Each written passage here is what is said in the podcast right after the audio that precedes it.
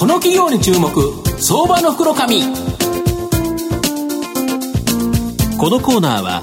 マイナンバーセキュリティのパシフィックネットの提供 SBI 証券の政策協力でお送りします。ここからは相場の福の神、SBI 証券投資調査部、シニアマーケットアナリスト、藤本信之さんとご一緒にお送りしてまいります。藤本さん、こんにちは。毎度、相場の福の神こと、藤本でございます。こんにちは。こんにちは。よろしくお願いします。お願いします。えっと、まあ、あのー、ポケモン GO が今日スタートという形でですね、ねはい、まあ、先ほどやって、まあ、7頭ぐらい捕まえたところなんですけど、もうこのスタジオにもですね、いたという形なんですけど、で、今日はですね、そのポケモンの GO のようにですね、もう一気にですね、今、ノリに乗ってるという企業をご紹介したいと思うんですが、はい、えー、証券コードが、えー、2170、東証一部上場、リンクモチベーションの代表取締役社長、えー、会長の、えー、小笹義久さんにお越しいただいてます。小笹さん、よろしくお願いします。よろしくお願いします。よろしくお願いします。このリンクモチベーションさんは、えー、東証一部上場で、えー、株価今、えっ、ー、と、239円なので、売買単位100株単位ということでいうと、24万ぐらいで、あ、2万4千円ぐらいで買えるという会社さんになります。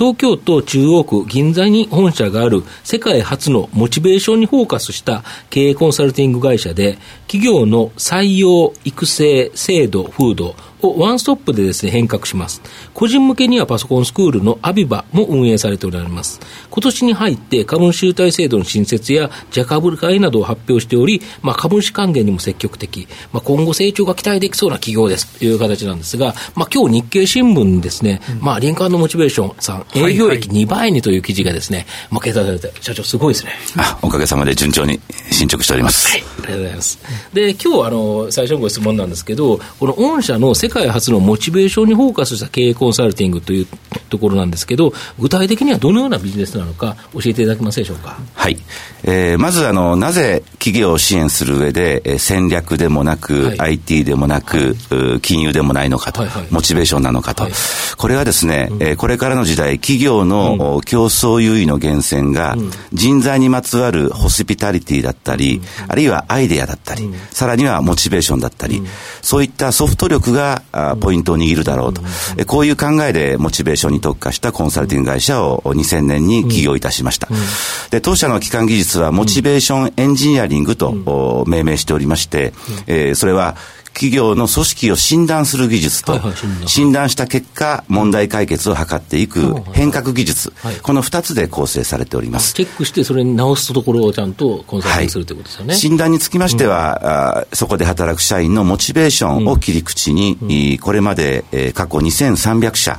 えー、50万人のデータを、はい、取ってまいりましたので、はい、新たに診断する企業については、うん、同業界や同規模の企業と比べての組織の状態の偏差値が出ると。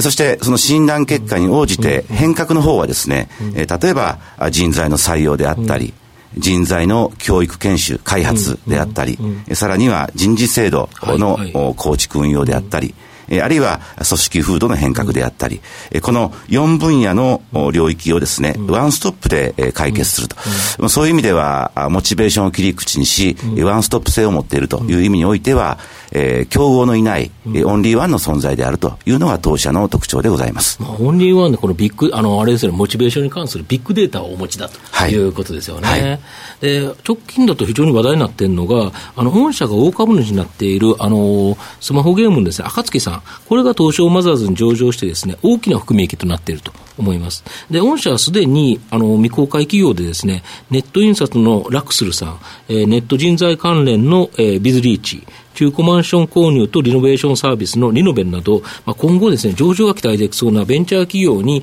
数多く投資されてるんですけど、御社のこのベンチャー投資に関するですね、考え方、ちょっと教えていただきたいんですが。はい。今、実は、あの、ベンチャー経営者界隈では、はいえー、やはり組織、人事が大事だという考え方がかなり普及しております。と言いますのも、もういかにあのヒット商品を作ってもですね、えー、新たなビジネスモデルを構築しても、それはすぐに陳腐化したり、模倣されたりすると。となれば、常に変化し続けられるような組織基盤を作ることが重要であると。そういう観点で、えー、当社は、まあ、口はばった言い方ですが、今、ベンチャー界隈では、あ引っ張りだこになっております。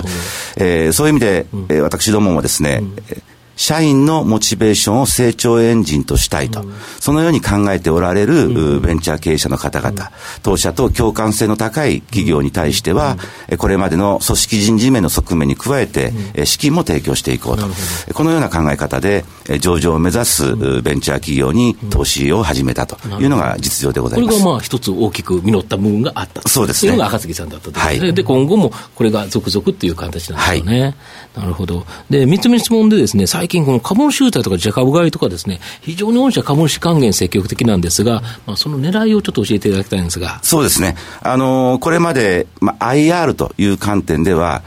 えー、反省すべきところもたくさんありまして、もっともっと株主投資家の方に向き合っていこうと。うん、で当社の株主優待制度は、うん、一言で言いますと、うんたくさん株を持ってください。はい、そして長く持ってくださいというこの思いを込めまして、はい、えー保有株式数と保有期間に応じた、うん、優待制度になっております。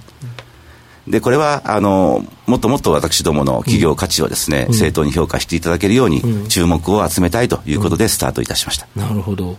あと最後の質問なんですけど、まあ、今後の成長戦略ということで、御社の今後の成長を引っ張るもの、これをあのじっくり教えていただきたいいただきたいんですが、はい、まずあの企業向けの組織コンサルティングの分野でございますが、はい、あの組織の診断と、はい、そして変革プランの策定、実行を、はい。はいはいクラウドでですね、提供するサービスを開発いたしました。まあ、そういう意味では今後、企業の、組織における PDCA サイクルをですね、うん、えー、自主的に回していただける、いただけるだろうと、そういう必須ツールになります。また、過去から蓄積してきましたビッグデータがございますので、はい。はい、そういう意味では HR テック関連銘柄として、はい、えー、ご注目いただければと思います。なるほど。はい。2点目はですね、えー、個人向けにもキャリアスクールを経営しております。はい、例えば PC スキルやプログラミングスキルといった意味では、ブランド名アビバ、はい、また資格講座、はい、会計や国家資格等々の、講座については、ブランド名大英、はい、この2つのブランドでですね、うんうん、全国北海道から沖縄に至るまで106教室を、置いて、年間4万5千人の生徒さんを抱えております。実際に教室に足を運んでいただく生徒さんですね。で、この106教室を単に生徒さんにスキル提供、資格獲得を支援する拠点と捉えるのではなく、人材紹介の、あるいは人材派遣の登録拠点という形で、今、はい、免許取得を進めております。えー、そういう意味で、えー、就労希望を持っている生徒さんの、うんスキルや経歴や職歴やモチベーションタイプといったものをデータベース化いたしまして、これを人材紹介派遣企業に開放していく、えこういう事業を始めております。特にプログラミング人材の不足は今国家的な問題ですので、こちらも IT、プログラミング、IoT 関連の銘柄としてご注目いただければと思います。最後に3つ目になりますけれども、はい、実は私ども人材の採用ということで言いますと、外国人の採用についても、うん。リンクインタラクというグループ会社で、はい、トップブランドを持っております。はい、えー、日本で働きたいという外国人の、うん、3万人のデータを保有しております。はい、で、現在はですね、えー、この外国人、日本で働きたい外国人を、小学校、中学校に英語の語学補助講師として、えー、年間2900人配置をしております。で、えー、これは、あの、3万人のデータから実際7600人の面談、インタビューをいたしまして、最終的には毎年1000名を、語学の講師として配置しているんですが、えー、まあ、インバウンドが今非常にこう旺盛になっておりますし、はい、英語教育についても文科省が力を入れて始め始めておりますので、ここは引き続き力を入れると同時に、出口をえー、補助講師だけではなくて、今後は英会話学校であったり、あるいは接客サービスの分野で日本で働きたいという外国人の方々もいらっしゃいますので、そこまで広げて、えー、外国人のキャリアナビゲーションをやっていこうということで、これは東京五輪銘柄としてご注目いただければと思います。だけど、投資テーマ、山盛りですよね。ビッグデータ、ね、IoT、あの東京五輪と。で、外国人の活用。はい、今おっしゃったこれは外国人3万人のデータっておっしゃったところだと、欧米を中心にっていうことなんですか？あの英語圏アジアの方じゃなくて、アジアでいうとフィリピンが多いですけれども、基本的にはアメリカ、イギリス、オーストラリア、ニュージーランド中心です。それで外国語の講師の方とかということで、英語圏の方ってことなんですね。そうですね。ね。はい。このあたりもユニークですよね。そうですね。まあ、本当にその投資テーマてんこ盛りっていう形で、このリンクモチベーションさんは、このモチベーションにフォーカスしたコンサルティングで、まあ、ユニークなビジネス、非常に展開されていると思います。また、ベンチャー投資でも、まあ、今年は暁などですね、大きな成果。で、今後もですね、この大きな成果期待できると思いますし、うん、まあ、配当利回りもですね、今、2.1%超とまだ高い状態なので、また株式優待でクオカードももらえるということでいうと、やっぱりじっくりとですね、中長期でですね、長くできればたくさんお持ちいただくのがいい銘柄じゃないかなと思います。業績もいいみたいですしね。そうですね。うん今日は証券コード2170リンクモチベーション代表取締役会長の小笹義久さんにお越しいただきました。小笹さんですね。小笹さんどうもありがとうございました。ありがとうございました。藤本さん今日もありがとうございました。ありがとうございました。証券コード3021東証マザーズ上場パシフィックネットはマイナンバーに完全対応した情報機器データ消去サービスをはじめとする IT セキュリティサービス、そして IT 機器の中長期レンタルなどで企業の IT 化を支援する IT ファイナンスサービスを全国8拠点のネットワークで展開するオンリーワン企業です。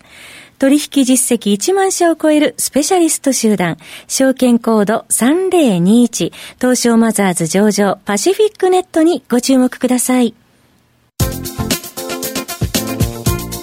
この企業に注目、相場の福の神。